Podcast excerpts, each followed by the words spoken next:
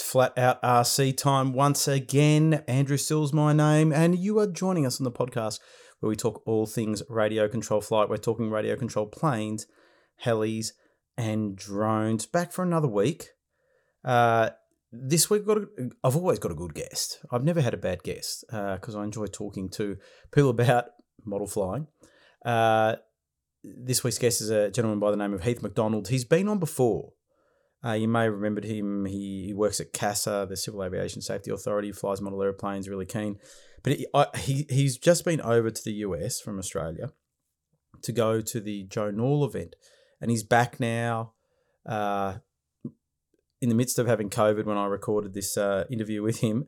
Uh, but he was kind enough to come on and just share that experience, which is something I think we'd all be interested to see and hear about. You know, that experience of coming from Australia to go to a big event over in the US and all the intricacies of that. So stay tuned to, for that chat. But before we get to Heath, let's have a look what's been on my mind.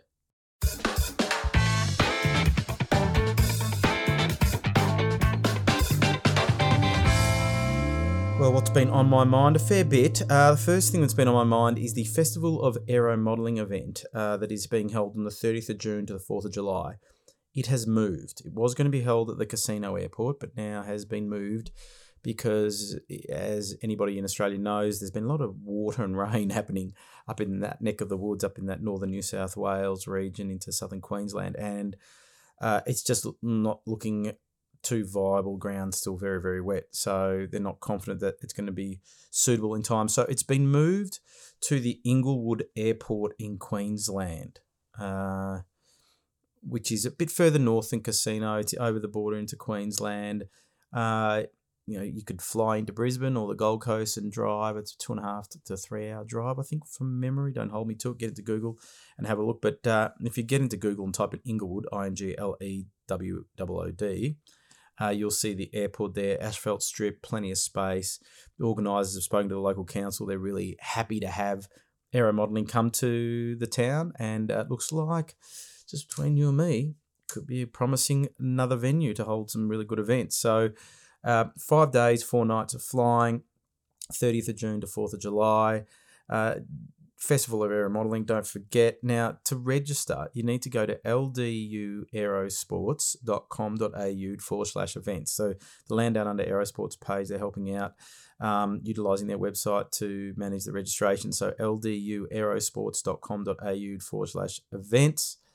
Uh, so, register to win what do I mean by that? Well, you go in there and register, and um, you can win a Slingsby T45 Swallow uh, glider kit. I think it's a um, Peter Goldsmith kit from memory. Just look at the photo. Yeah, it's a Peter Goldsmith kit, Slingsby T45 Swallow, uh, worth a fair bit. So, um, and also we're going to have some guest world champion pilots, uh, Martin Pickering and his partner Raquel Below.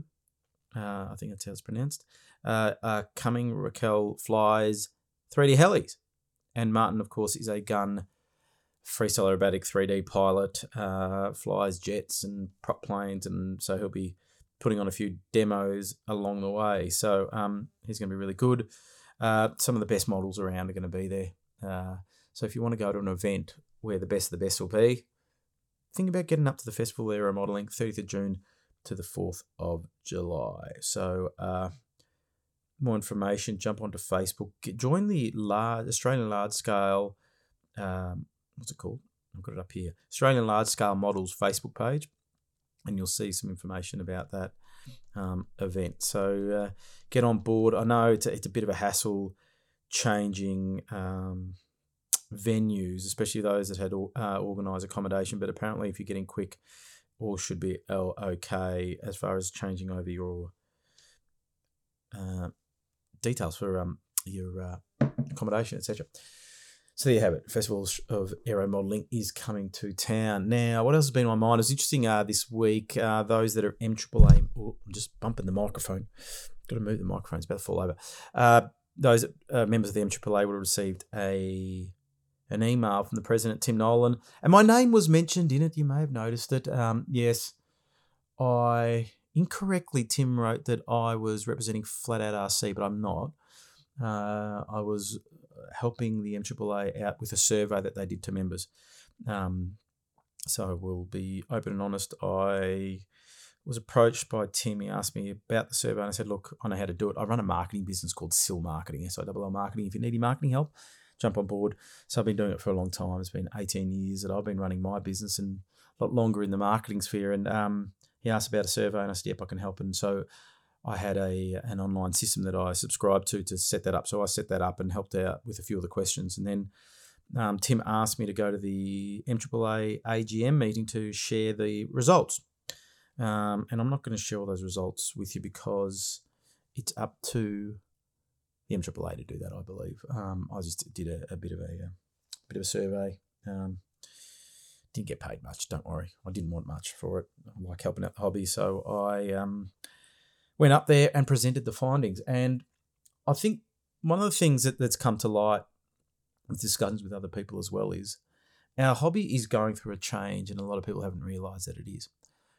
We have two schools of thought in our community. We've got um, people that just turn up, go flying, and um, just take everything for what they see, and uh, not willing to they don't want to do anything different, just keep on going, not worried about increasing participation, getting new blood into the hobby or anything like that, running events, just status quo, keep on going until the day you die, and uh, that'll all be okay. And suffice to say that that generally is an older demographic, and you can you could shoot me down if you think I'm having a go at older people, but historically we know that as people are aging, they um, they um, are reluctant to change, and I, don't blame them because I'll be the same, but um, we are seeing uh, a lot of impacts as a result now of declining participation. Uh, it's starting to help. It's starting to happen now. God forbid if any association actually woke up to themselves and realised that things are changing. So, for example, this week, um, Hobby King is shutting down their Australian warehouse. Uh, Hobby came in to the system, oh, probably more than 10 years ago now, and um, changed the, industry a, a, fair bit for a period of time. But uh, even they're struggling under the uh, the weight of the the change in in participation in the hobby. And you know, let's be honest, if things were going really well in Australia, the business would still be here. Any business that that, that you know, people don't pull out of countries or shut their businesses down if things are going really, really, really well and you're flying, you're making plenty of money. So I think that they've succumbed to that, and now everything, if you want anything from Hobby King, uh, you'll have to get it from the global store, uh, centralize the warehouses. So it starts to erode the model that they, they came up with, which was you know speeded delivery, uh, build warehouses around the world to to improve shipping costs and and and time frames in which you can get goods. So now that model starts to erode. Um, the local hobby shop pretty much is is is, is gone. There's not that many. We we've got still some good businesses like Model Flight and um, Perth RC still going. Um, we've got Desert Aircraft Australia still going really well. Uh, Albury RC does an excellent job.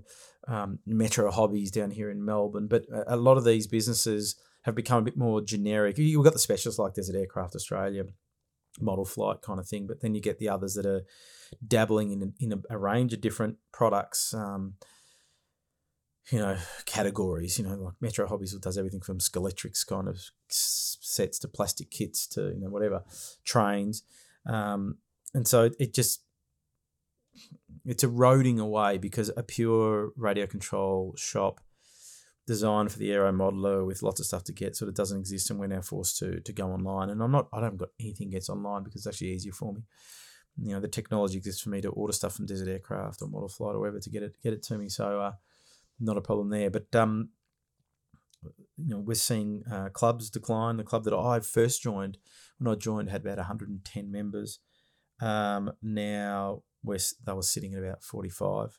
It, it's it's just we the ramifications of that means um, it gets harder to find product because the industry is now suffering and, and trying to stay viable. So less choice, uh, harder to access products, less products on the shelf which means we're going to have to wait a lot longer for things. Uh, and that's that's not a great thing. My disappointment is everyone's been talking about this for a long time, and everyone's pointing the fingers at each other. Now I know exactly what needs to happen. I've had many chats with people as to what needs to happen. Uh, but when I sit in a room with a bunch of people that are involved in managing the uh, the hobby, and not one of them knows anything about or got any ideas on how to get new blood in, I start to get concerned. And so I think now it's up to the members, the MAAA members, to start raising their concerns with their local associations. Associations that exist for I did not know what reason. I, I, I've got nothing against the people involved, but I don't know about you. Down here in Australia, we have this very big, cumbersome kind of association uh, structure. And I've been involved in a lot of associations, been on committees and all that kind of stuff. And I've never seen something so cumbersome for a declining marketplace. And um, it's about time that everybody woke up to themselves. And I'm getting a bit serious about this because I'm getting tired of it. I'm getting tired of seeing inaction. Uh, if if I've had chats with numerous people, as I said, I've got a lot of respect for the people that get involved. But if you get involved, do something. And I said this to one one of the leaders in one of the states. I said every year you should be able to look back in the last 12 months of what you've achieved. And if you can't think of anything that you've achieved, then it's probably time to think about whether you're involved or not. And if you don't have the expertise to know what to do, then go and find the expertise, and that's what you do. If you put your hand up to do something, then do something. Uh, it's not great that we continue to pay our membership fees, which I don't have an issue in joining the MAAA. We get value back. A lot of us don't realise what kind of value we get back, but our insurance policy is pretty damn good. The relationships that the MAAA has with CASA is excellent, um, and we are in very, very good stead as far as our ability to go flying. Extremely good, and that is down to the hard work of many people. And I think that will continue well into the future. That's only one part of the equation. The elephant in the room is the declining participation. Clubs need to run come try days to get people to touch and feel it. The industry needs to advertise. We need to put it in front of people, and we can do that better and easier than ever. Uh, and when I get people that don't have a clue about marketing telling me things like, oh, we should do print advertising, what print there is none, that I don't know about Facebook advertising. Have you done it? Because I have. I do it every week for customers. I see the results. We have the opportunity to connect with people like we've never had before, thanks to the internet, thanks to social media, thanks to the advertising platforms that we've got. We have the ability to compete. We have the money to compete. We just don't have uh, the leaders in all these states getting off their bums and putting something in place. It's not that hard. There's plenty of people that can help out. I've had many chats with the people involved they can do that. Plus the whole, the industry. I always say the industry needs to support themselves as well. They became very very insular in recent times. We'll just look after ourselves. We'll do our own digital stuff, kind of stuff. But everything that they do is just ramming product down people's throats. They're not in, in, they're not enticing people to get into the hobby. We're visual people. We all like the vision of of that model and, and that we have that imagination to think imagine it'll be like, what it would be like to build that model and go and fly that model and have that at the field we're visual people, and uh, other visual people will get attracted to the hobby. And just putting a uh, an ad there for another product that's for sale ain't going to cut it. Think about Red Bull. Red Bull sold a drink that keeps you awake on the back of extreme sports. Interesting concept. I'll leave that with you. Enough of my ranting.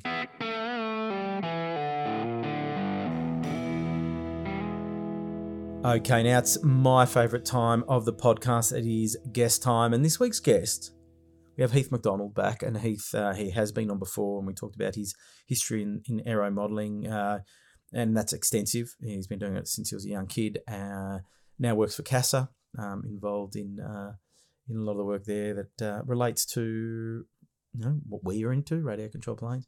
But he's a great guy, and he's just been over to the Joe Nall event now he told me he was going. I said, send me photos. I just want to go along with the journey with you because I've, I've looked at this Joe Nall event. It's Joe Nall is basically the biggest, one of the biggest fun fly events going around the world where, you know, hundreds and hundreds of people turn up and camp out at this wonderful Triple Tree Aerodrome down in South Carolina. And uh, it's, yeah, it, it's just an event that any avid aero modeler wants to get to. And unfortunately, this year we had a, a, number of Australians that went over there. David Gull was there. We had the guys from uh, Boomer RC were over there, and then we had Heath McDonald as well. So quite a reasonable contingent compared to other years. So I thought I'd get Heath on to have a chat about the Nall experience. Uh, now, Heath has had COVID. He's actually, whilst I was talking to him, he was in the midst of recovering from COVID, or he's still probably testing positive. So he did cough a bit throughout the uh, the uh, the interview, but I think I got them all. if I didn't tell me, but I think I've managed to edit out most of the coughs. We got into a bit of a routine where I said to him, it's okay if you cough. I'll cut it out. Just give me a pause so that I can have a, a nice clean cut point. So, but if, if you hear some coughing, the poor chap had COVID, but nothing's going to stop him from coming onto the Flat Out RC podcast and sharing his story with you. So over to my chat with Heath McDonald. Well, we've got a, a, a return guest this week in Heath McDonald. Heath, thanks for joining me. No, thanks for having me, Andrew. Again. Again, well, this is going to be a good chat. I, I, you know, basically, we're going to talk about Heath's trip to the US and visiting some aviation kind of stuff, including the, the Joe Nall. Is it Joe Nall or Joe Nall? How are they pronouncing it in the US? Joe, Joe Nall is Joe, how that's I've been told to pronounce it. Yeah, Joe Nall. Okay, so Joe Nall. We're going to talk about Joe Nall. So, um, you know, I've never spoken to someone, interviewed someone that you know from Australia that's been over there and made the trip. So we're going to get a bit of a deep dive. Uh, and uh, look, we're back with another guest that's suffering from medical ailments. Tell everybody, Heath, what, what are you suffering from at the moment? Uh, commonly known as COVID, or I've heard it's actually the spicy flu everyone uses. So. well, uh, and how are you feeling? Better than I was three days ago, but I uh, underestimated. wasn't just a normal flu, so not too bad, I guess. Yeah, yeah. you're improving though. Last week we had uh, John Carney on it, who uh, had um, hay fever for the whole thing, so um, we're doing well. Uh, might start a podcast for medical advice for aero modelers. Uh, now, Heath, just give everybody just a bit of a, a, reminder as to who you are and your involvement in the hobby. Yeah, okay. So, um, Heath McDonald, obviously. So, grew up uh, Western Sydney um, and sort of got into the hobby through staring into Dave Rossi Hobbies in Campbelltown um, when I was about 13. And I bugged them enough and my mum to finally buy me a trainer and a uh, OS 46 LA.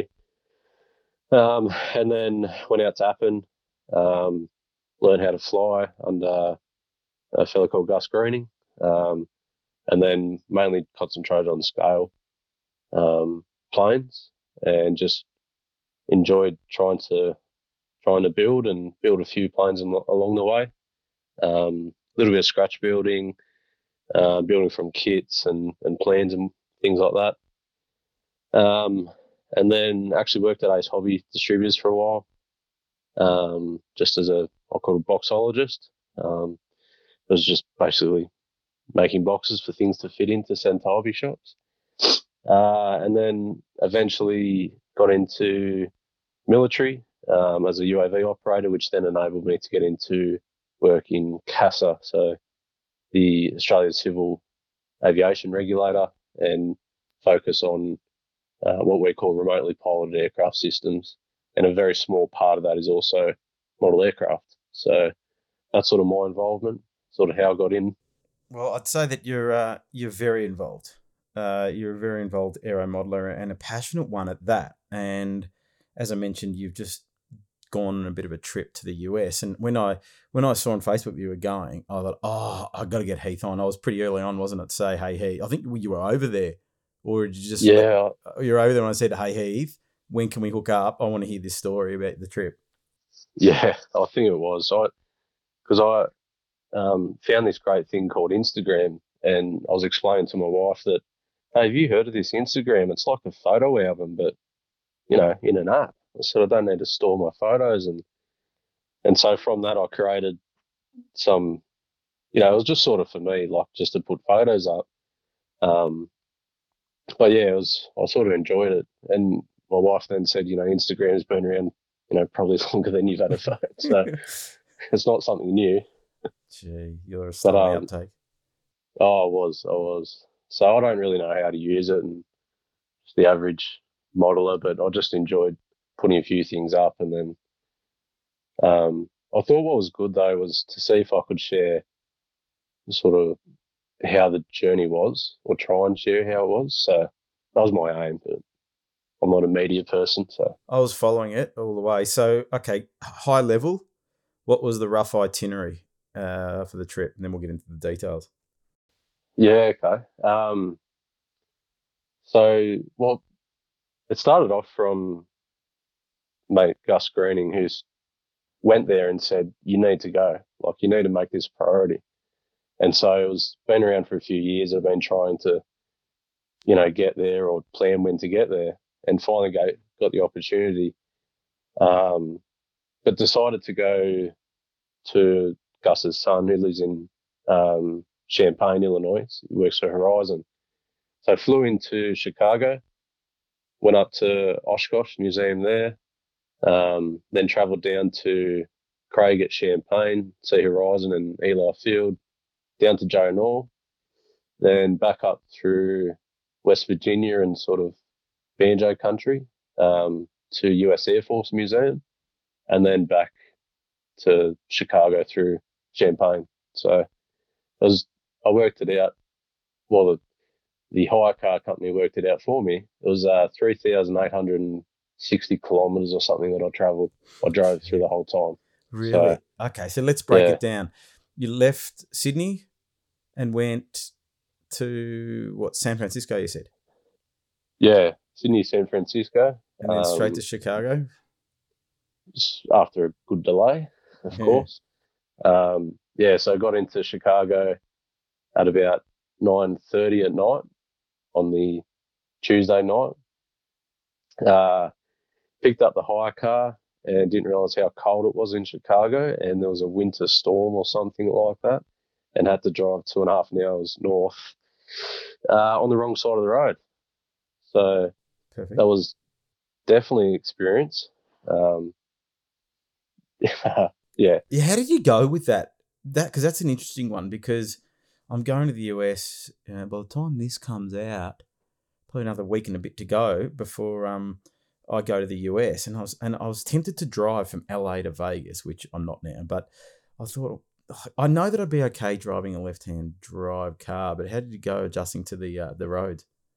It um, it's funny you had Bogan on the other day in the hundred episode, and he said the same thing that I thought about is that it's fine until you get into like a comfortable area, like you just relax.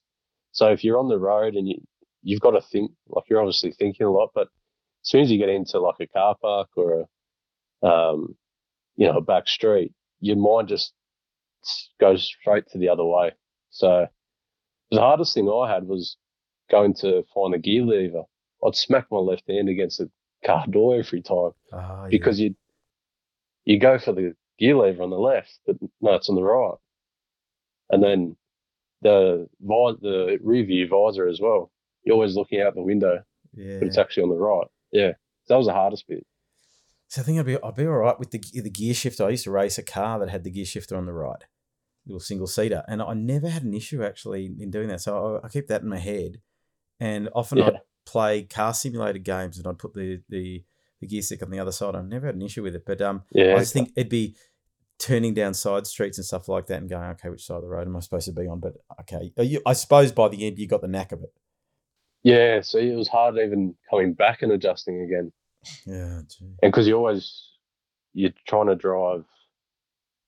Craig used to have a fit when I was driving because I'd be nearly off the road, you know, because I'm trying to move over where I think I need to drive. But yeah, no, it was interesting. It was it was almost overwhelming the first night, but um, yeah, got used to it. Yeah. Okay, so you, you arrive in Chicago and then you go. Do you go straight down to Champaign? No, so headed about two and a half hours oh, north oh, to right. Oshkosh. Um, and if I hope everyone's familiar with Oshkosh, but it's sort of the experimental aviation capital of America, that aerodrome where they have the week long air venture uh, it's called uh, air show, and so there's thousands of aircraft that fly into there, and so they have a museum for experimental aircraft. Um, but they have the likes of a full Burt Rutan sort of display. They've got, you know, some unbelievable planes in there, and and um, for example, the Bugatti Racer. They've got the actual Bugatti Racer, the only one that was built apart from the replica, you know, and so just that was, um, yeah, dream come true, really, to go into that museum. There was about 10 people the day I went, the whole day, 10 other people. Oh, really? So I had, yeah. How much time do you need to see everything there in the museum, do you reckon? Uh, to see it properly, probably four to five hours at least. Oh, really? Um, but I was there the whole day, so I, you know, they've got all the Christen Eagles from the. Uh, I can't remember the performing team, uh, formation team that used to perform with them, but they've got them in there. They've got a, um, oh god, you know, the smallest world's smallest plane, I think, or biplane. Ridiculous. Um, they've got everything, you know, experimental wise, civilian stuff, and then a few uh, military P fifty one. Uh, they've got an original Mosquito, Corsair. Um, yeah, so like a really good range of aircraft. And if you're into that sort of small experimental or the racing stuff, it's really good. And uh, Super Chipmunk? Yes, definitely. That's what I sent you. Yeah. Yeah, yeah, I um, appreciate that. That was uh, that gave me my jollies. Seeing yeah. the, uh, the the Super Chipmunk hanging upside down. The um, and it's really yeah. How close can you get to the planes? Like, are you? Oh, you could almost you could touch most of them. Um, you know, and that's I was just about to say they do it really well. You know, you can get up really close. Um, you can get really good detail if you're after that sort of stuff for scale. you have to cut that out. Mm-hmm. Um, you can get right up and see all the trophies for the air races, for example. Um, they've got sort of exhibitions on, you know, how to do covering with fabric and dope and, and techniques. And, and I guess that's sort of what EAA is about. It's about sharing knowledge for other people to build full size aircraft. Um, but all that still applies to modeling. You know, you, when I was reading through it, you know, the stitching and, and how you do, how you lay down the fabric, do the dope, it's the same stuff that we do. So um, it's funny the correlation between it, there's not much, you know, it's six degrees of separation basically between what they do with the full size and what we do with modeling. So it was really cool to see that that side of it. Yeah, it looks awesome. I'm looking at photos now and I'm thinking, yeah, that'd be great. I think 200 photos, I think, and I held Only. myself back. Yeah. So uh, I I made a mission to capture every single aircraft in the museum. Um, yeah, but I did hold back a bit on a few. So that's phenomenal. And if there's only ten people there, gee, it's like having the place to yourself. It was, yeah, it was really good. You know, didn't have to push in line or anything for it. So okay, so let's put that on the agenda. That's a good one. Get up to Oshkosh go and visit the EAA Aviation yeah. Museum. So then, okay, you stayed there. How long were you in, in, in there for at Oshkosh? Uh, so I was in there for a day and a half almost, and then uh, drove down to uh, Champaign or Mahomet, which is about 15 minutes out of Champaign, where Craig lives. Um, yeah, so I drove down through the back way of Wisconsin. Um, and funnily enough, I didn't realize this, and I'm first time to the States as well, so I'm probably ignorant, but apparently our language is, or our accent's really hard to understand. And so I was having trouble just as simple as ordering Subway. It just blew my mind, basically. So, um, yeah, got down to um, Mahomet in the night, and then uh, had to plan to go out to Eli Field. Um, and I really wanted to go out to Eli just because I've flown the simulator for years, you know, the real flight sim, and always just gone the default Eli Field, but never thought I'd get the opportunity to actually fly there. So it was awesome that. For people yeah. that don't know who, what Eli Field is, it's it's it's the Horizon Hobby Field, isn't it? It's their home field. Yeah, they do a lot of their, you know, tests and evaluation and things like that. Videos, and they got a whole hangar. Their models and all that kind of stuff. Videos, yeah. It's all the low, the hedges where they come in, you know, really low, and yeah. So that was awesome to go to Eli, and you know, the difference between a field in Australia versus a field in the states is just quite a bit. You know, um, and the facilities I have there is just ridiculous. Uh, give us an example. Explain some of them. So some of the facilities they have there, you know, they've got charging points at every single location in the pits. They've got um, the grass is immaculate, and then you've got concrete pits in front of your undercover area, and then roll out to a oh, I don't know how long it is, but it it'd have to be at least 250 meters of um, bitumen. I'm on Google now. I'm going to do a measurement.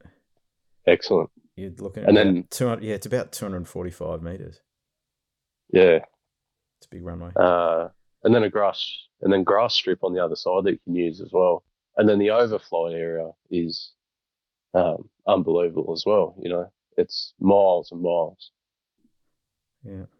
Where's the other grass strip behind the um behind the so if you clubhouse? if you're standing, no, just on on the side of the um the asphalt. So there's enough oh room yeah, yeah, yeah. between the asphalt and the yeah. the pit area. You can take off grass if you wanted to. Okay, so Eli Field looks looks phenomenal. Tell, so they've got a hangar there. What's inside? Um, so a lot of space actually, because I, I think they use it to keep equipment there that they want to test and evaluate, or for new models and things. So they'll use that space out there to to work on models or um, you know charges and, and things like that. So there's not a lot of stuff in there. It's more just to cater for a sort of off-site workspace. It looks like, um, but you'd be it's huge again. You'd be able to store probably 20, 30 cars in there with the size of it. Gee. Everything's bigger in America. And what did you fly there? Did you have a fly? Yeah, so I pinched most of Craig's stuff. Um, he's got a Bronco, and one of when I was planning to go over, I said I need to have a fly of the Bronco. Like you got to let me have a go because I'll never Yeah, get the opportunity back in Australia. Yeah. So the first time we went out before we went down to Nall, I wasn't able. I can't remember why, but we didn't take it out. Uh, but we took out a Lazy that Craig built, I think back in the 80s, 70s. And it was one of the aircraft that I shipped over to him. Um, so we took that out. We took a 30cc Valiant, but Craig retrofitted it with a 10cc electric motor just to see how it would handle. Mhm. And it went vertical Oh, on really? one 6S battery. It was, yeah, it was quite surprising, actually. Yeah, because it's a pretty Um, big plane. Yeah. So we had a ball with that. I think a Viper 90, Viper 90 Mhm. mil. I don't think they're out in Australia yet. I'm not sure. I they are. Yeah, the red, red, white, and grey one. Rent, yeah. Yeah. Well, that that's that was on rails. That was really nice to fly. Um, and uh, P39, which was probably the pick of the bunch, funnily enough, and it was only a 1.1 meter warbird, but yeah, that was a oh, that was awesome. You know, you could come in really low, do sort of like right behind, you know, like a sweeping turn right across the the main strip. And luckily enough, we were the only ones there flying, probably because it was so windy. But um, yeah, so I had a really good time out there flying in the afternoon. Did you? So did you get to visit the Horizon Hobby? Yeah, so I think it was the day after or something because I made sure that I was I was fed, and I asked Craig to take me to all the best sort of meat houses. So yeah, yeah. uh, after a good feed, went over to Horizon. Um, it's probably smaller than what people think, I guess. Like I was gonna, I thought, you know, I'd rock up and it'd be, you know, a Bunnings size warehouse and, you know, pushing out all this gear and things like that. And it's actually, you know, probably half the size of a Bunnings. And then there was another uh, strip of buildings that were sort of the research development space is where all the where you see videos like from Ali and stuff in the talking about new models or different ways to do things. Um, and then I got to go in. I think I'm not allowed to mention this, the secret room. So this is where they develop, you know, and test and design all new sorts of things. And I originally thought Craig was joking, but I said, "Oh, do you want if I take a few pictures?" And he said no, and I, I thought he didn't hear me, and I asked him again. He said, "No, he'll lose his job." And I was like, "Oh, okay." I get it now. Yeah, so that was pretty cool um, to see what was in there. Um, and then went over to sort of the office side of things where Craig's desk was. Um, walking down the halls, and there's uh, what's that movie called? The Truman Show. Yeah. So there's like a Truman Show hobby shop in there, and where they put all the products on the tables and or on shelves and evaluate how it looks, how it would look in a hobby store. yeah, yeah, yeah. So yeah, it was it's cool because you see all that sort of stuff that you wouldn't think goes into just designing a simple plane. Every side of the box is actually thought about, you know, and and oh, I, full disclosure, I'm not endorsed by Horizon or um, paid or anything like that. Um, I know we've got to sort out your team membership, but I'm- Yeah, I need to. I'm definitely not. Um, but yeah, the amount of. I think when Ali was on, we heard a lot about how much goes into just designing one model, and uh, even outside of what Ali was talking about, there's even more that actually goes into it. So it was interesting. I still think they're they're probably the most professional hobby biz, hobby company out there. Really, um, you know, there's a reason why they've got the standing in the industry, and and and and I think the industry leans on them a fair bit as being that sort of big player that's consistently putting products out there that that, that seem to be reasonably successful as well. So some of the biggest brands in the hobby that Yeah. we see is them, and without them, things aren't looking that great. So um, they go about it in a in, in a, a pretty thorough way. So um, so yeah, awesome experience to to get there and, and experience it. I think you know it's something that I'd love to be able to do. And you know, having talked to Ali and um, even Peter Goldsmith, who worked there for a long time, and that kind of stuff, um, really yeah gets me excited about one day maybe visiting. So Yeah, one day, one day. Now, okay, so after um you visited all the Horizon hobby side of things in Oshkosh, what's the next step? Where did you go after that? So I drove down to South Carolina, um, to uh, sort of Greenville, Springville, or Springfield. Let me have a look. I'm gonna have a look now. So where do you go? Okay, What was it so called? Spring- Greenville, Greenville. Greenville, South Carolina. in which is about 25 minutes from the Joe Nall field. Okay, so let's just have a look now. So that is 645 miles. So that's it's a good at 10 hour It's about drive. 10 and a half hours, yeah, 10 and a half hour drive. Okay, so it's Um, Melbourne, Melbourne to Sydney and a bit more. Yeah, yeah. yeah. So, a lot of us, And- a lot of a lot of aero models are used to that. You know, when the Queenslanders come down to to Victoria to go to a flying event, they're doing those kind of hours plus more. So yeah, uh, that's it. And I, Okay. I, I enjoy driving as well, so it's not like it wasn't really taxing on me. Um, but of course, made sure I filled up um, on food, that is. yeah, So we stopped at a place called Waffle House, and um, I can't believe the price of food over there. You know, once again, um, virgin US person, so rock in and get a almost a full breakfast for ten dollars. It was just blew my mind. The coffee's no good at all, but um, I think you'll struggle with the coffee if you haven't been over before. well, you know what? I won't because I'm not a big coffee drinker. Oh, So so that's one thing I don't have to miss out on. Is, sorry, I've stereotyped you. Yeah, see, no, it, it's true. I'm the odd one out. You know what? I wish I was a coffee drinker. I wish I, like, I, it makes my heart race. I feel jumpy, but um, which is weird because I can drink Red Bull and I'm okay. But Yeah. when I drink coffee, but now and again I will have a, a like a, a, a latte or something like that, something something a weak latte or something like that. But um, no, I can do without it. So I'm not gonna. But I'll tell you what, I do want to like in my trip. I'm just like I just want to eat a greasy burger. I just want I want a sloppy burger Oh. somewhere. It's about all of them, you know. oh yeah. Um, they there was a I kept passing an ad. It was for a place called Culver's or Calvers, and it's in I think it's more north. Anyway, the ads were just it made me you know really want one of those burgers. I was like, that's really good advertising because all I can think of is Calvers. And they're called butter burgers or something. Oh, anyway, when. I got one, they are the greasiest burger you could ever have. oh, that's what I'm. So, yeah, that was uh, definitely clogged the arteries a bit. Did you go through Indianapolis? and then Louisville, Uh, yeah, Lexington. I'm just looking at the Google Maps. Knoxville, then to Greenville. Knoxville. Yeah, but it's all highway. That's the difference, probably within. Well, I guess not so much like Sydney to Brisbane or Sydney to Melbourne anymore. That's fairly much highway all the way. Yeah, It's the same over in the states. It's all bloody highways, which is all right, but um, you don't see as much as probably if you were going on the back roads. I guess. Um, but it up north, sort of uh, Illinois, Tennessee, I think it was next, Indianapolis. Yeah. It's all completely flat. Like there's, Really? it's like the outback. There's just flat as flat as a tack for miles. Um, it's only once you start getting into Virginia that it's a bit better.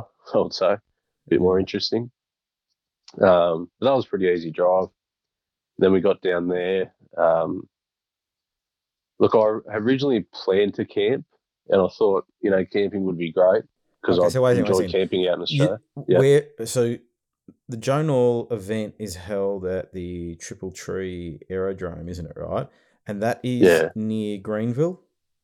Yeah, Just having a look the suburb's called Woodruff, That's right. like Woodruff. Yeah, uh, South Carolina. So the closest airport would be Greenville International, Greenville Spartanburg International Airport. Yeah. Okay.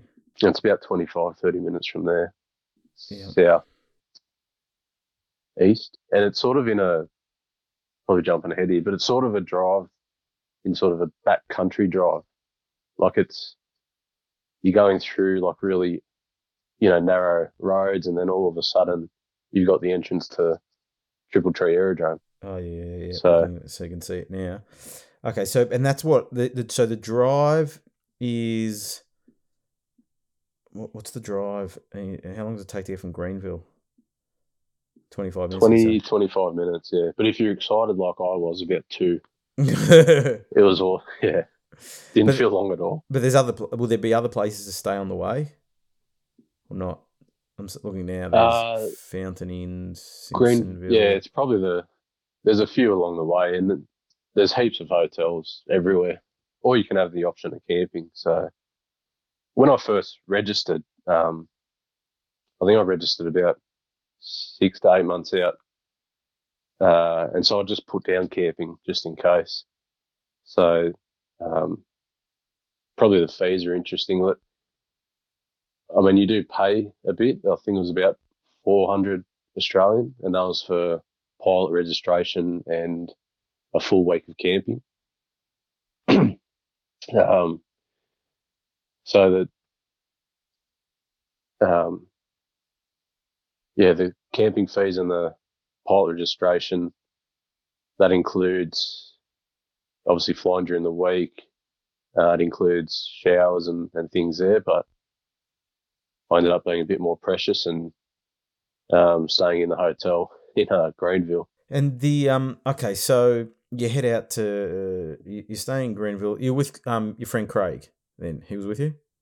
Yeah, Yeah. Yep. Okay, so you then decide to go out to the Triple Tree Aerodrome. First trip to Joe Nall. You drive through those gates. It was Yeah. like a kid in a candy store. yeah, it was. um, I had to hold my excitement when I first seen the, you know, the the front. And as I said before, when you're driving, you revert back to the Australian side. So as soon as I was had my mind somewhere else, I was driving on the left side, which was the first error because there was someone else coming. But no, so you yeah, jump through the gates and a bit of a windy path. So you're driving through, sort of on your left hand side's the helicopter line um, with probably about two or three people.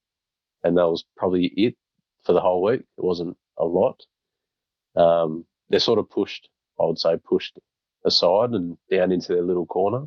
Yeah. Um, and then you come up to the top of the of the small sort of hill, and that's where the registration centre is, um, and sort of public. I think public or spectator parking is on the right, and so stop there, and then walk up and grab the registration pack, sign the waiver. Um, and mind you, I, I should say that from the point I registered, six or eight months earlier, I got one email back from Triple Tree. So I was a bit worried actually walking up thinking, they got your probably should have confirmed that they actually yeah, got my registration. Yeah. Um, but luckily they did. And they printed out. So you get your pack and you've got an armband that I didn't realize you have to put on. And apparently it's a bit of a trophy for people. They'll wear them for weeks on end afterwards Mhm. you know, just to say I've been a Triple Tree, Joe Nall. Um, and you've got a, like if you get camping, you've got a camping pass so that you display that in your campsite. You got a car pass, you hook that on your mirror. Um, you get a plaque as well, which is cool. So it's like a metal with a bit of foam um, backing uh, plaque for the year that you've gone there. Um, and for some reason, they printed a pass off for my wife. Um, but definitely wasn't going to use that, but I kept it Yeah. to bring it back to Emma. Yeah. Now the, the the Triple Tree Aerodrome is is a full size aerodrome which has basically grass strips everywhere. So that means when it comes to an aero modeling event, it's, it's a pretty decent strip too. You've got multiple flight flight areas. So uh, you've got you, you mentioned the helicopter. What else have you got? How many other flight lines are there?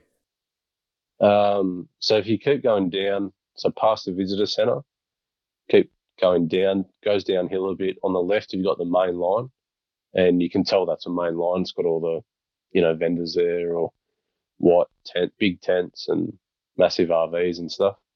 And then further down on the right, you've got your uh, float line, and at the back of the float line, you've got some guys uh, do boats on the water, and there's a few sailboats, you know, every now and then as well.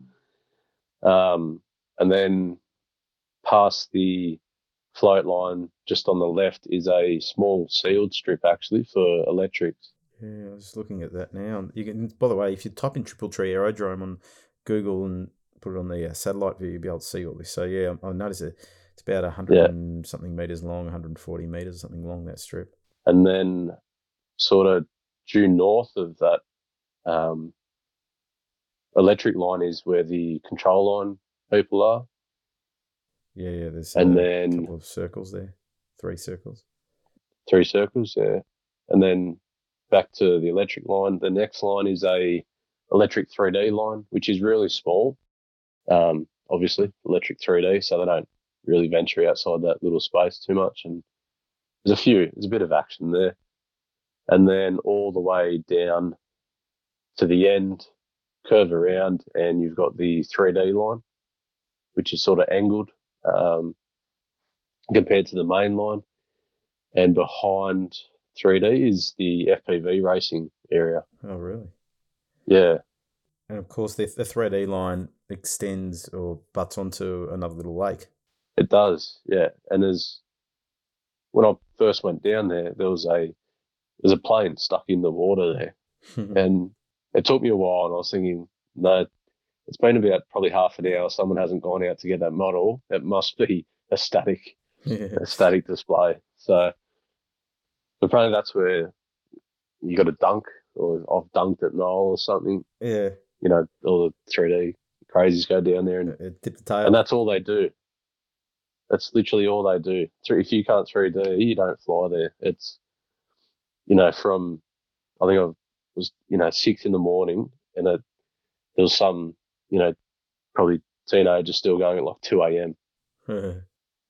Just, yeah, non-stop. And how do you get around? Like, you just walk?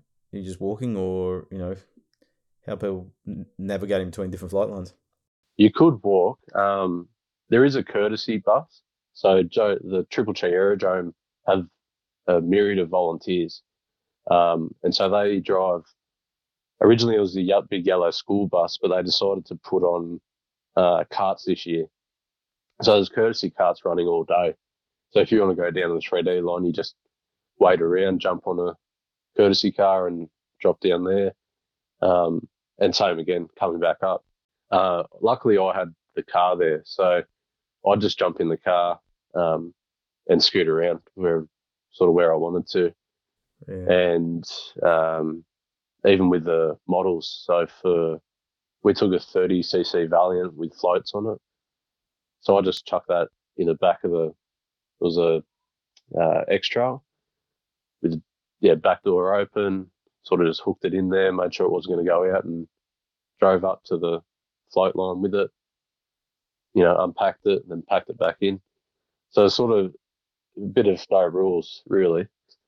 And um, my one of my favourite photos is some of the 3D fellas. I think they're from the JR team or Futaba team. And so I've seen this cart coming down with a bloke holding onto a plane on top of the cart, the hands either side. And then as they got past me, there's a guy holding a plane out the back with a main gear, like holding the tail of it. Oh, you're dragging it. Dragging it. So, yeah, that was, yeah, that was cool. And you, you know, I thought, wow, that's, you know, I won't see that again. No, it was daily. You'd see it all the time. People, some crazy ideas to to Yeah, the transit models around there. Well, some of them are big, big models.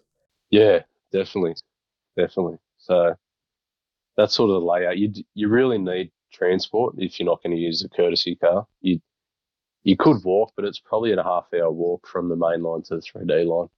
And, and there's um a lot of people have like buggies and stuff, don't they? Electric buggies, like golf carts and stuff, or not? Yeah, golf carts, uh, mini bikes, motorbikes, um, just something smaller than a car or the enormous RVs that they come in. It's ridiculous how big they are. Um, and sort of maybe off track a bit. So Dave Gale was there as well. Yeah, yeah, he was. Um, so first time that, so he got there a day before me, I think, with Cherie. And the first time that I saw him, he was at a stall helping someone out, uh, hand out polos and shirts that people were buying for Joe Nall from Hobby Sew or something like that. Was so easy. Anyway, so he he had a um, a mate there with an RV, and they sh- uh, had a bit of a tour through it, and it was ridiculous. You could live in it forever. Mhm. These things. So that's if you're going to camp there, that's where you want to.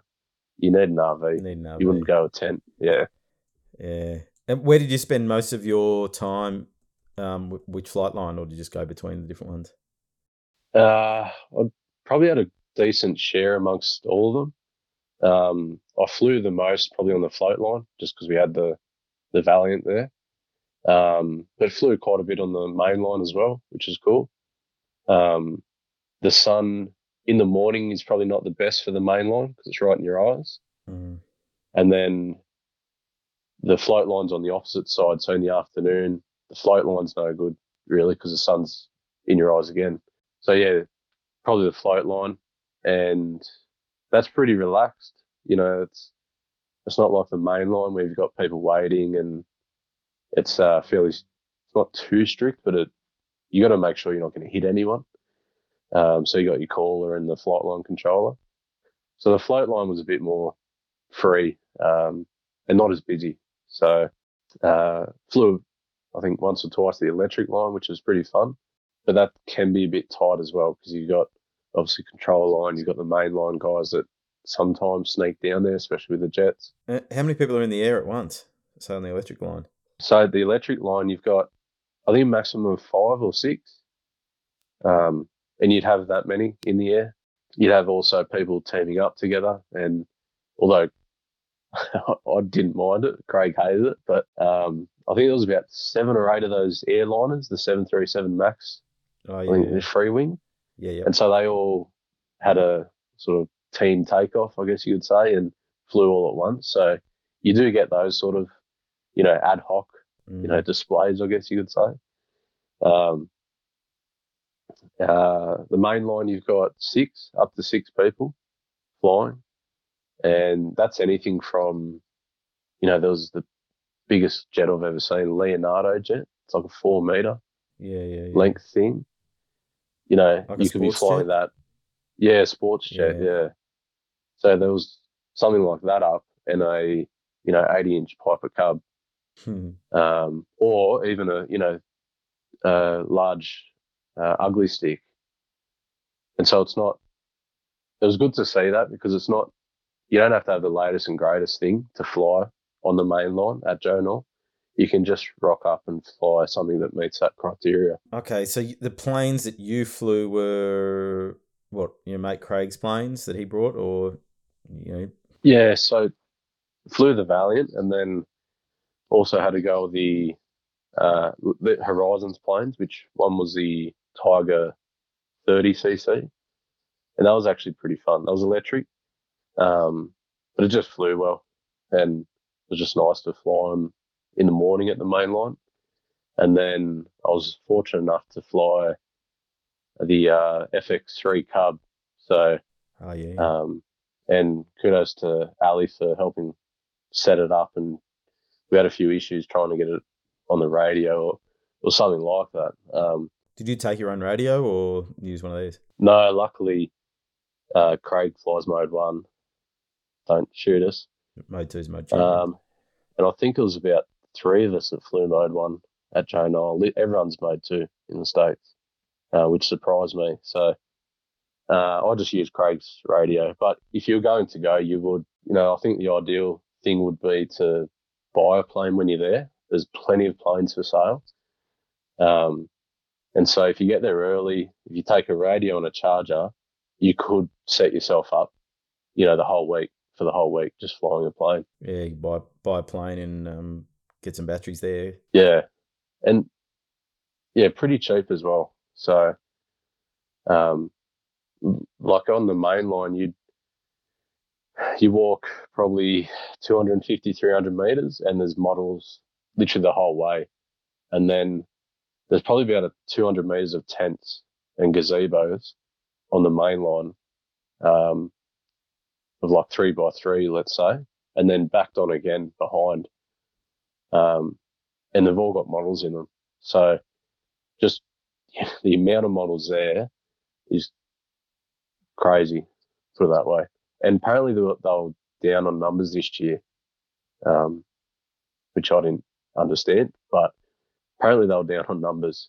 Um, but the yeah, the, still the amount of models that we saw and that were just at the field was just yeah incredible compared, especially compared to the events out in Australia. What about the facilities for for aero modelling, charging facilities and things like that? Yeah, so there's plenty of um, power, and the tents. I, I believe a lot of the tents you hire, um, and most of them do have power to them or can get power to them. So there wouldn't be any issues uh, except for finding the right adapter, of course, for US plugs mm. to actually get power to charge your models. And everyone is really friendly over there as well. You know, you, can walk up to anyone and say hello. Matter of fact, Dave uh, Gale took me on the uh, buggy for a bit of a, a tour, and we're down at the 3D line, and Dave just waves at someone. And I immediately thought he knew them. Um, anyway, we pull up and had a conversation for about 10, 15 minutes, drive off, and I said, Did you know them, Dave? And he said, Not at all. and and it, you know, had this like massive conversation just about, you know, how you've been and do you like it here? Do you enjoy coming? And oh yeah. I'm like, oh, okay, cool. so the yeah, I don't think you would have trouble finding someone that would help help if you needed to. And you've also got all the vendors there as well. So you've got you know, everyone from um, Balsa USA, Micro Fasteners, Extreme Flight, DA, um, our own Boomer, definitely. Uh, mentioned them, Boomer RC, so Rick and yeah, yeah, that was Brennan. Yeah, um, so I said hello to them. They were, you know, of course, really friendly and it was good to see them. Um, and they offered for me to fly the plane they had there as well. So it's, you know, especially when you're overseas, I guess seeing someone from your own country and same interest, I, I guess they were willing to, you know, try and share it. Luckily, I didn't need to. You, become, yeah. a, you become a team, don't you? It's like you've got yeah, something in common, you know, pretty much. the same place. And you've also got other little hobby shops just come and try and retail. So there's no, you know, no shortage of getting being able to get parts or batteries or anything like that to set your plane up. Um, and I probably spent a bit too much in micro fasteners just with you know, um, like kit building and scratch building. So, and unfortunately, we don't have. I don't think we've got anything like that in Australia. And if anyone knows of anything, I'd love to hear it. Um, Mm. but yeah, spent a bucket load in micro fasteners. So basically, you could you could turn up there, like you said, with your transmitter and maybe battery and stuff like that, and there'll be planes for sale or something that you could just pick up there and fly for the event, and then maybe offload before the end of the event or something like that. Yeah, yeah. So, look, if you are if you've got a bit of cash, there's uh, Extreme Flight were actually building planes for people to fly there. So you could go and purchase a plane and they'd build it, and you'd, you'd roll it out and fly it. Gee, that'd Um, be good. I know the guys at Extreme Flight. I've spent some time with them in China, so uh, I think it was Extreme Flight. I, I'm hoping it was, but I did see them actually, yeah, build the whole aircraft um, for people. So, and then you've also got a heap of other bind and fly stuff that people just advertise, eh, especially down the electric line.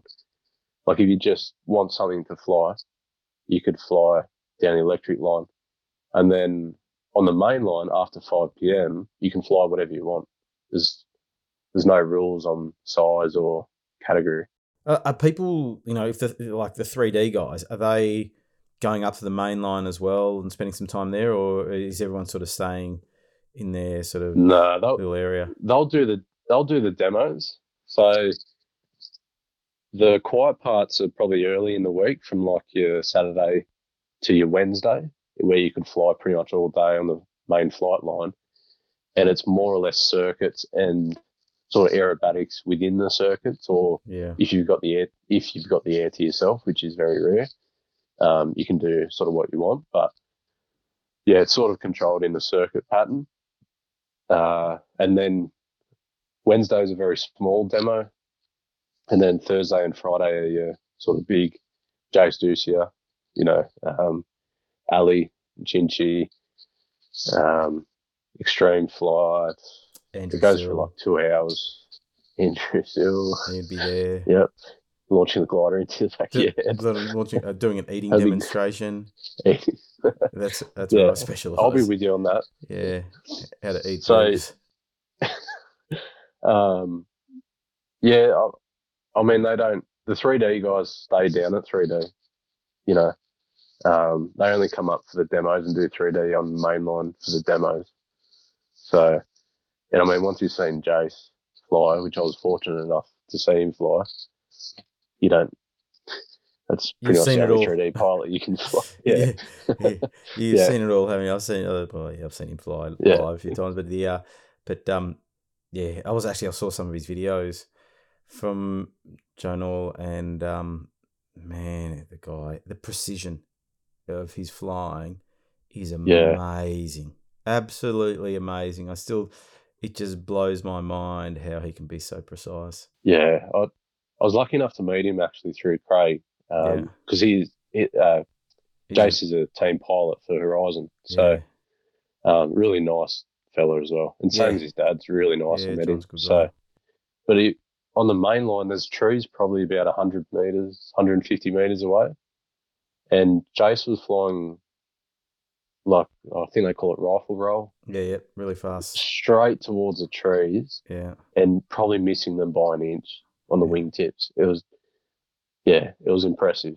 Yeah, It was. control. That's just crazy, isn't it? Um, and there's there's a few demos down at the 3D li- at the uh, sorry electric line, um, mainly product demos for Hangar Nine and uh, sorry Horizon and Kiki Flex oh yeah, Innovations. Yep. Yep. And then there was a FPV demo, and I thought, oh, I'll go grab some lunch while this goes on. But that was one of the best demos I saw the whole weekend. This Really? FPV. Why? Um, what it made it was so a- good? it was a national. I think he was maybe national or world champion. This fella, and he had the goggles on. They put a microphone under his under his nose, and he was talking while flying. And this drone would go from zero to 170 k's in less than a second. It was ridiculous. Meanwhile, he's still talking, and yeah. and then shooting up to a thousand feet in like less than two seconds. It was just crazy. Yeah. Um, it was one of the best things I saw, and I was hoping it was going to be on again, but they didn't put it on. But yeah, that was. I was actually really impressed because I was going to go grab lunch, but I actually stayed and watched it. Luckily, so um, Who would have But, thought an yeah, FPV demonstration? But if you got know, someone right? Commentating like their flight and stuff, that'd add to it, I suppose. That'd be pretty good. Yeah, you know, just how they were zipping around. This thing was just mental. Okay, and what about uh, food and stuff like that at the site? Yeah, so there's a. Uh, they usually position one type of food truck at each line. So I think it was probably a stereotype to be honest, because the three day line had all the, the like smoking meat Joe vendor thing. Yeah, yeah, yeah. Um, so, and then the electric line was like a chicken. I call it chicken fillet or something like yeah, that. Um, but then you've also got a um, a main food area next to the vendor area where you can go get breakfast, lunch, and dinner. Um, and that's just sort of like a bit of a smorgasbord. So, and there's there's no shortage of food, that's for sure. Good, that's Um, important. But I would say water. Water is a big thing because I drink like a camel. Mm. So, um, I did struggle the first day without water, and I was um, pestering Craig long enough for him to go and sort something out for me. Um, so, water's a big thing if you do go. I would take a couple bottles because there's no sort of tap, you know, taps around for fresh drinking water. And uh, what, what, like, what time are you getting down to the field, and then leaving the field? Uh, so I was getting out uh, around about seven thirty eight. Um, sort of driven a bit by the Horizon crew. Um, they're obviously they've been there, done it. So um, they go have breakfast and then mosey on, we'd mosey on out. Yeah. Um, but the apart from I, I didn't see the dawn um, dawn patrol. That's probably the only thing that I didn't see there. But if you get out there eight thirty nine, as I said, the sun's in the eyes at the main line, so there's not a lot of flying at that point. It's more you look down at the three D line, they've probably been going since five or six. And you'll always see a plane up in the air down at the three D line. The float line's pretty popular in the morning because the sun's in the best spot. Um, and the electric line's always going as well. Um, and then we'd spend all day there um, and probably go home around six, seven o'clock, um, just after it got dark a bit, or just getting dark. gets dark about seven thirty-eight, I think. So stay there a fair while, um, and then go back, have some dinner, go to sleep, sleep like a, a log. Don't know why, but just knackered after a full day there.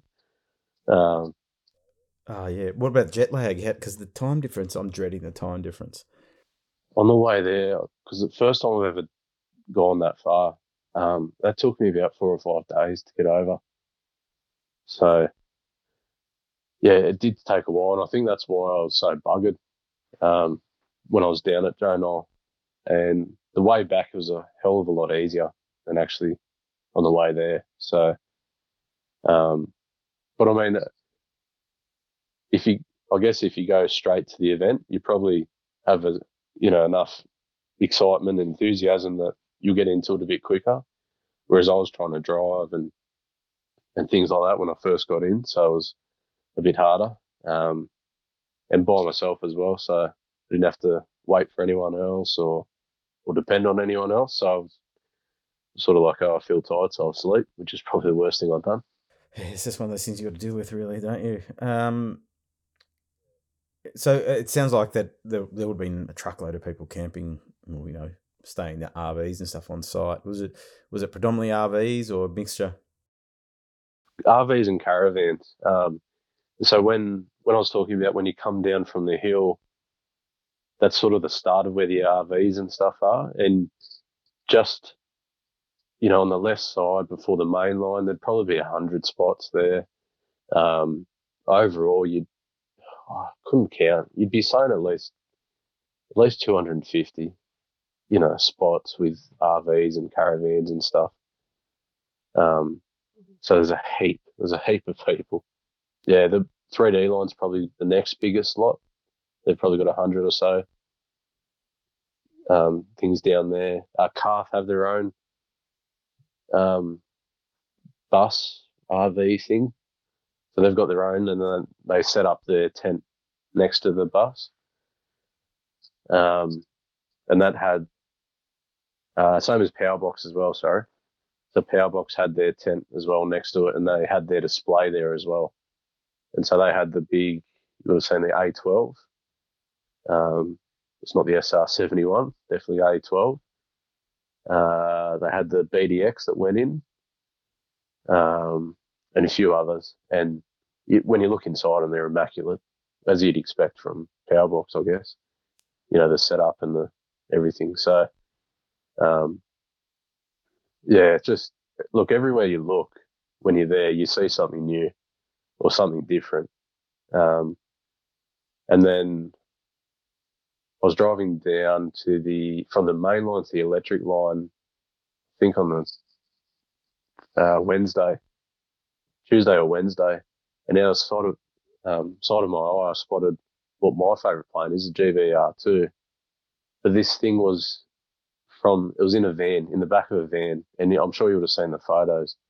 But it just looked enormous, just sitting in the van, let alone when they pulled it out It covered the whole back of the van door. And so I was, I was like, oh, I messaged Craig and I said, hey, there's a huge GB here. Tell me when it's on the flight line. Um, yeah. And then we get into the GB soon because that was impressive. Um, but something I did notice was that there's probably not as many scratch built or cube built models there. It's uh, it is a lot of ARF stuff, uh, which I'll get. That's where the hobby is now, uh, and foam, foam as well. So, um, and not to say you know the ARF stuff isn't impressive. Um, I don't know whether you call the big half fly baby ARF. I guess you could call it ARF. Um, but that's similar to how uh, Patsy and Richard done their D Fokker D8 it's full composite, and when you um, when you walk up to it, it looks like fabric. It's ridiculous. It actually looks like a fabric covered model, and it's only if you really get in there and actually touch it and try and feel it that you realize that it's actually composite. And so, and that was, I think it was huge. I think it was half scale or something like that with a, a huge Valach engine in the front of it. Um, and the CARF guys flew that like a 3D plane actually. Sure. So they four point roll, slow slow roll, throw it around. Um, so you get to see things like that. And that's it's still impressive. Um, the 140 inch Bushmaster thing from Extreme Flight that was on floats. Is it Bushmaster? Yeah, yeah, yep, Bushmaster. Yeah. Um, that's sitting on floats. It was, you know, up to your armpits, just on the ground sitting on, you know. So that sort of stuff was that was massive. impressive that and cool to see. Yeah, saw that. Uh, that's big plane on floats. And 3Ding it as well at the float line with yeah. floats on. Tim Hanstein the, was flying that. I got right. him on the podcast as well. But um, the slowest of slow flat spins on yeah. the way down. It just with sat with the floats on with the floats on. It just sat yeah. in the air like it was just a feather. So that sort of stuff was cool. Um, and talking about sort of flying skills and stuff, you've got, I'll talk him up, Ali, which yeah. yeah flying his MiG 17, um, it was just impressive, you know. He, he knows, I rate him as the number one jet demo pilot. Like, if I want to if I want to get inspired in flying a jet, I just watch one of his videos. Yeah, I, I came up with a bit of a philosophy around how he captures it the whole time. So the difference I think between someone like Jay Stills here is you see a lot of repetitions in the schedule of what he flies. So although it's sort of different, it's still the same sort of thing. Um, but people like Ali, he makes it different every single pass. So you're not going to see the same maneuver or the same way it's being flown. So it sort of captures like it it holds you in there like, oh, what's going to be the next pass? Oh, nothing. He just flies straight. But hey, that was still interesting. It's still pretty low, and he goes around and the the slowest of slow rolls and down the whole main line, you know, and you know six foot off the ground um, with that size jet, and it, um, lower as well when it was um, when there was less wind around. But yeah, it's just unbelievable. Well, hey, speaking of wind, that was one of my questions. What was the weather like? So, um, well, Craig being he's been I don't know how many times, um, but he goes every year, I guess. He said that this the one this year was actually quite different because it was actually there was actually a bit of wind around.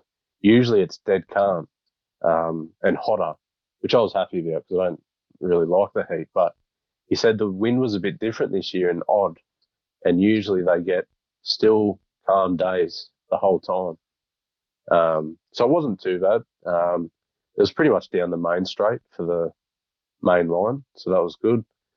Um, the only one, the 3D line was crosswind, but doesn't matter for the 3D guys. So, um, yeah, it wasn't too bad. In a way, it was good. You could play around with it a bit.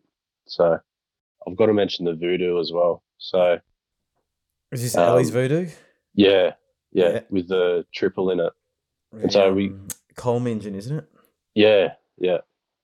So the the Monday that we got there, the Monday morning. So I'd I got into Greenville Sunday night, went to Joe Nall the Monday morning, and that's when all, uh, well, that's when Horizon starts unpacking and setting up. And so I, I seen a glimpse of it in the van. I was like, cool, here we go. we wanted to see this. Um, and so I got it out and started, you know, assembling all the models. And I think the personal models come last. So that's one of Ali's personal models. Um, and then I was talking to him about it, and he said, "I lift it up to see how heavy it is, and it is a ton. It weighs a ton. I think it, he said it was like, oh, be corrected, but 25 pound of engine, so you know, 10 sure. kilos of just engine, just engine. Um, yeah, it how, is What's how big the plane like wingspanish wise? Well, it's a, I think it's a CARF Mustang, so it's about uh, 100 inch maybe I think. Yeah, so it's a CARF. Yeah, two point six meters, something like that. Not not overly big for the weight of everything. I wonder how he got it to balance. Oh God, everything at the rear. So putting that up, it's not it's not a speed demon. Like it's not built for speed. So although it's modelled as, as a racer, as one of the Reno races, it is quick, but it's not you know lightning quick. Um, but the sound of it as it comes past full bore, you know, a foot off the ground, that's what I remember. That triple in line, yeah. just going flat out. How does Ellie? What does he say about flying it being so heavy? Because the wing loading would be horrendous, wouldn't it? Yeah, I, I don't know. I guess I can say it because he told me. He said that's the only model that he gets does get nervous about flying. Um, yeah and I hope I'm not putting words into his mouth because it, it was, you know, we did discuss it, and he said, yeah, just just the wing loading and you know how heavy it actually is. So um, it does come in quick. Like I don't think there's many people that really could fly it, and definitely not as well as Ali. So you'd have to bring it in as quick as he does, I guess. But uh, mm. he knows. I guess he knows it really well. So um, he, to me, he doesn't look nervous at all flying it. He looks like it's a 40 size trainer. Mm. You know, so once again, like four point rolls a foot off the deck. Literally, foot off the deck. So that's the crazy part when people, you know, sometimes you truth getting away of a good story. Like, no, these, oh, the MiG 17, I thought it was going in. I spotted for him, um, mm. which I was, you know, I was pretty privileged to to do. But I realised if I just don't say anything, he's good enough pilot to yeah, you know navigate and see what's going on. Um, but I swear the wingtip on that MiG 17 missed the runway runway a, a centimeter, if if that. It, it like it just blew my mind. Then I went back and said it to Craig. I said, "Geez, I, I said it nearly went in," and and I thought, mm, actually, he probably had control of it. To be quite Yeah, honest, he's used to it. That's what he always does. yeah, yeah. Just to see that though, like on something that size at that speed, yeah, Yeah, there's a lot So- of confidence there. There's a lot of skill and confidence, really. yeah. And Yeah. same with the fella flying the BDX. I think he was a CARF importer. Um, anyway, um, so he had that BDX sports jet, um, and that's the one that created the big fireball at the end of the day. I'm sure everyone's seen that. No, I haven't seen it. Um, the big fireball that clipped the wing. Oh, No.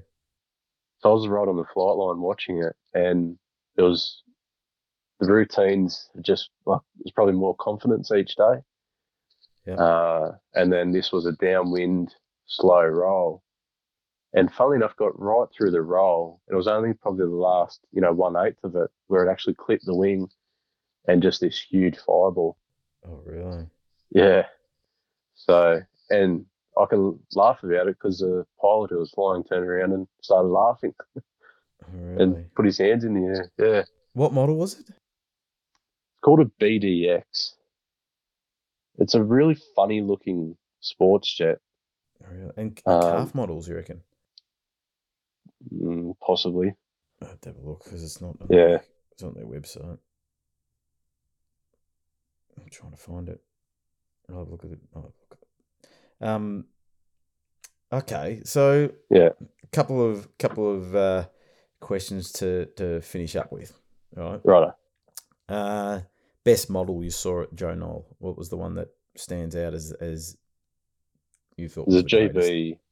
GB, GBR2. So that, uh, I can't remember what scale it was, but it was huge. Um, unfortunately, I think that will only be a static model from hearing discussions around. Yeah. Um, but the detail in that, every time you looked at it again, you'd find something new. And plus, it's my favorite model. So I'd have to say the yeah, GBR2, the huge one. Really? And okay. Uh, best experience of the whole trip. Oh, it'd have to be Jonah because there's still so much more stuff, you know, I could mention. So, like, there's a hangar that they build all the projects in. Um, it's then there's a main hangar with, you know, P51, Mooney, the J3 that flew all across uh, Spartan Executive. Actually, best experience will be flying on the lake and coming down over the road about you know a foot off the road and then down onto the lake. Yeah, That was doing shooting touch and goes. that'd be cool. Yeah. By the way, the BDX is from Elite Aerosport. Ah, there you go. Awesome schemes to go with it. It's a um, which no doubt you can get here in Australia through Land Down Under Aerosports. Tyson Dodd could probably get you one in, but um, the uh, yeah, I'm just having a look at them now. that thing was getting thrown around like two hours from tomorrow. It was the amount of G G force that would have been pulled on this thing was ridiculous. And then you know like there's a few pictures of it.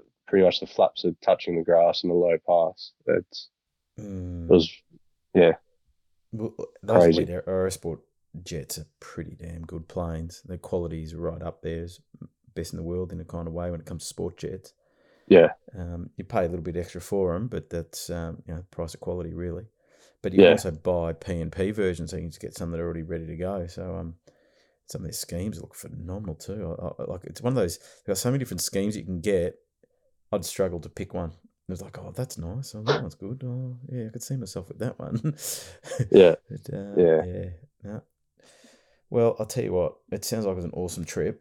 Um, I know that David Gale, David Gale was there, and we had the guys from Boomer. So there was a, there was a few, Yeah. probably more Aussies than normal made the uh, the trip over there, which was good to see. And I know that Dave Gale's trying to get together a bunch of um, Aussies that uh, might want to go over there and attend. But um, I've now got a better picture of what it's all about, and uh, no doubt if there's any Aussies that want to go out there, uh, got any questions, you know, we can hook you up with Heath and uh, David Gale, you know, guys from Boom, Yeah. they'll know all about it. So there's a few people been over there. You know, Aaron Gale's been there.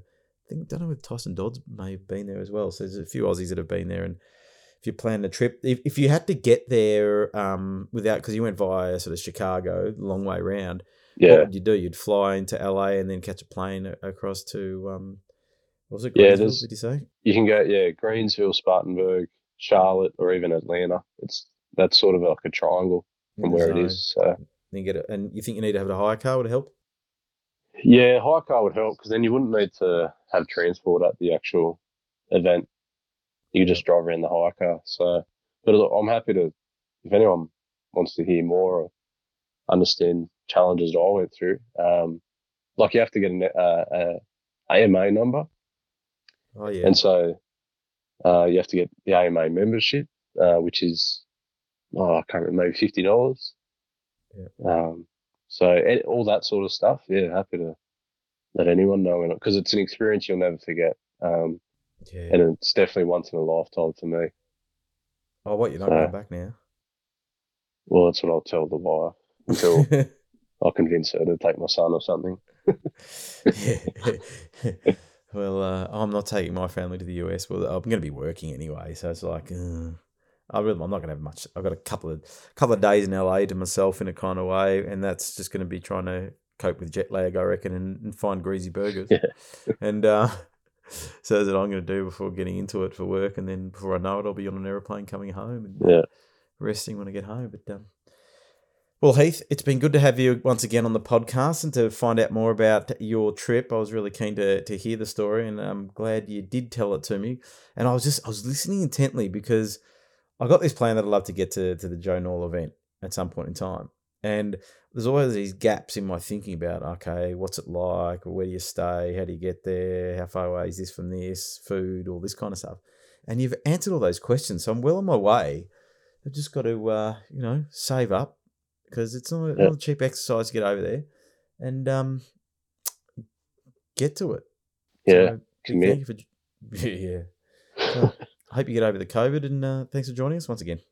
Cheers. Can I just say a really big shout out to Craig um, for just to thank him for everything he done for me because it wouldn't have been the same experience if I didn't have him over there. So appreciate that. Well, we're going Have to to get and that in Craig. You, you're going to hook me up with Craig when you get him on the podcast because I'd love to have a chat with him. Excellent. Will do. He'll be waiting in anticipation. About to leave, already packing. Come with me, I'm not really asking. We'll get away to a place where we don't know. Another episode of the Flat Out RC podcast done and dusted, and what an episode it has been. Uh, thanks to Heath McDonald for joining us and, and informing us all about the Joe Nall event. And oh, look, it's on my bucket list. I'd love to go. I know that um, a few people are trying to get a bit of an Australian contingent going for next year. Don't know whether I'd make it. It's still a bit too too far out to call at this point in time. Bit of a commitment, both time and financially, and I've got plenty on my plate. Uh, so we'll just see how that goes. But uh, thanks again for joining us, Heath. Really appreciate that. And, and also, the poor chap was in the midst of dealing with COVID. Uh, but look, we'll be back next week. I think we've had a run of people that have either had colds or COVID or whatever. Uh, I know that I'm, I'm recording another podcast with a gentleman that's just, just got over COVID. Uh, banking them up, the interviews, because I'm going to be off to the United States in another week and a bit's time for a week, but there will be an episode. Uh, I've got to go there for a work commitment, but I will be back, and I hope you will be as well. Don't forget to subscribe to all the flat out things YouTube, Facebook, Instagram, and of course, this podcast on whatever platform you're listening to. So I'll be back next week. Till then, stay well and happy aero modeling. Eyes on the freeway, Bonnie and Clyde. A classic cliche, we're on the run. This is what we waited for.